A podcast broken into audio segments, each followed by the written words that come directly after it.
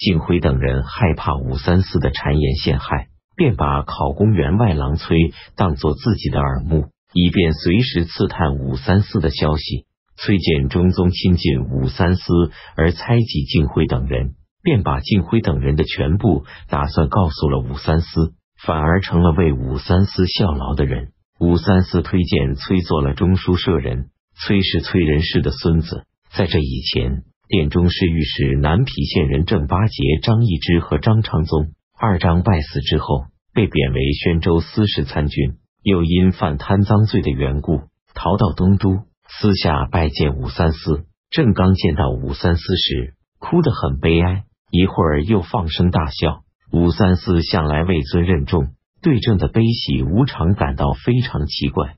郑解释道。我在刚刚见到大王时，之所以痛哭失声，是在为大王将被陆师灭族而感到悲哀；悲哀之后又放声大笑，是在为大王能得到朕的帮助，从而得以免祸而感到高兴。大王您虽然深得天子的欢心，但张柬之、敬辉、桓彦范、崔玄和袁术己五人手中都掌握着将相大权，并且个个胆略过人。以至于废掉太后的地位都易如反掌。大王，您自己考虑，您与太后相比，哪一个权势地位更重一些？那五个人对您恨之入骨，日夜都想吃下您的肉。如果不能把大王灭族，他们是不会称心如意的。大王，您如果不尽快除掉这五个人，您的生命安全就会像早晨的露水一样没有保障。可是您却还是怡然自乐。自以为像泰山一样安然无高，这就是我正为大王您感到痛心的原因。武三思十分高兴，与正一起上楼，向他请教使自己平安无祸的办法，并荐举他做了中书舍人，与崔一道成为自己的谋主。武三思与韦后天天在唐中宗面前诬陷敬辉等人，说他们倚仗功劳专擅朝政，将对大唐的江山社稷不利。中宗相信了他们两人的谗言，武三思等人趁机为中宗出谋划策，不如封晋辉等人为王，同时罢免他们所担任的职务。这样的话，表面不失为尊崇功臣，而实际上又能剥夺他们的权利。唐中宗认为这样做很好。甲午十六日，唐中宗封世中，其公晋辉为平阳王，乔公桓彦范为扶阳王。中书令汉阳公张柬之为汉阳王，南阳公袁术己为南阳王。特进同中书门下三品。柏林公崔玄为柏林王，同时免去他们的宰相职务，赏赐上述五人金帛鞍马，只要求他们于每月初一、十五朝见天子。又赐桓彦范姓为氏，让他与韦后同族。不久，唐中宗又任命崔玄为检校益州长史。知都督事，后来又改任他为凉州刺史。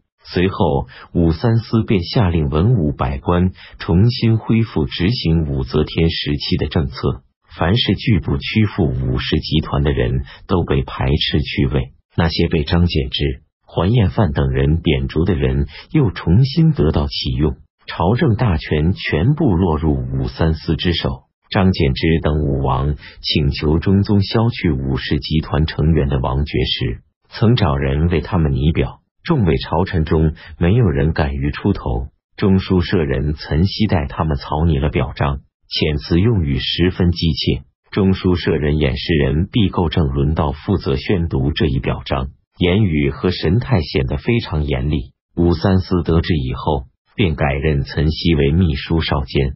外放毕构为润州刺史，益州刺史赵吕温是桓彦范的七兄。桓彦范诛杀张易之、张昌宗等人之后，声称赵吕温也参与了诛除逆党的策划。唐中宗召他入京任司农少卿，赵吕温把两个婢女送给了桓彦范。等到桓彦范被免去宰相职务以后，赵吕温又夺回了两个婢女。唐中宗赞赏宋忠诚正直。连续把他提拔到黄门侍郎的高位。武三思曾嘱托宋替他办一件事，宋义正此言的拒绝他说：“现在太后都已经将地位传给了太子，大王，你就应当以侯爵的身份回到自己家里去，怎么还可以干预朝政呢？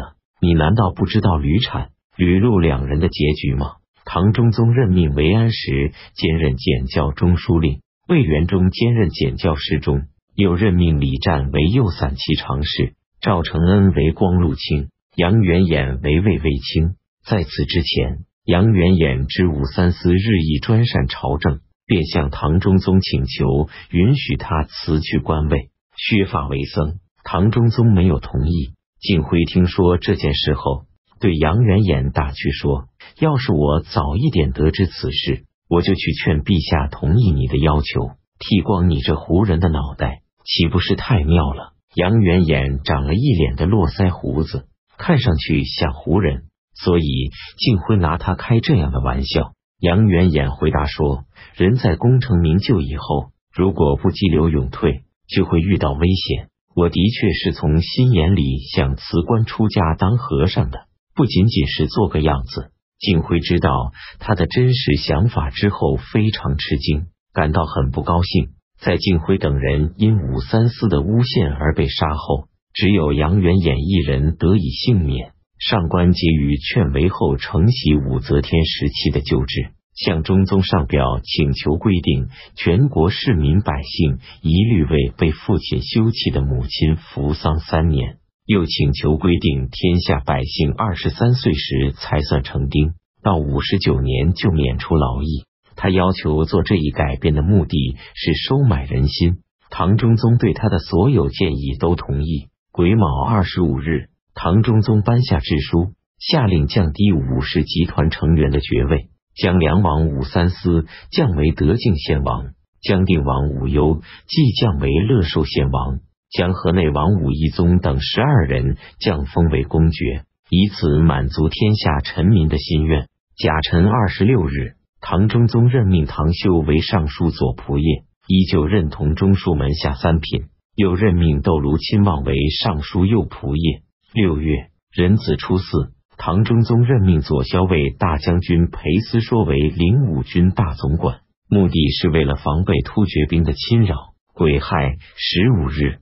唐中宗命令尚书右仆射窦卢亲望遇有军政大事时，可到宰相议事的地方，与宰相们共同商议处理意见。在此之前，仆射就是正宰相，后来仆射大多兼任中书门下之职。每次上朝都是在上午商议处理朝廷大事，下午处理尚书省的事务。到这时，窦卢亲望专任右仆射一职。不敢参与宰相们对于军政大事的讨论，所以唐中宗下达了这样的命令。此后，专任尚书仆射的人便不再是宰相了。唐中宗又任命韦安石为中书令，魏元忠为侍中，杨再思为检校中书令。丁卯十九日，唐中宗将其兄孝敬皇帝李弘的神主迁入太庙，庙号为义宗。戊辰二十日，洛水泛滥。冲走二千多户人家。秋季七月辛巳初四，唐中宗任命太子宾客为巨源，为同中书门下三品，仍保留他原任的西京留守职务。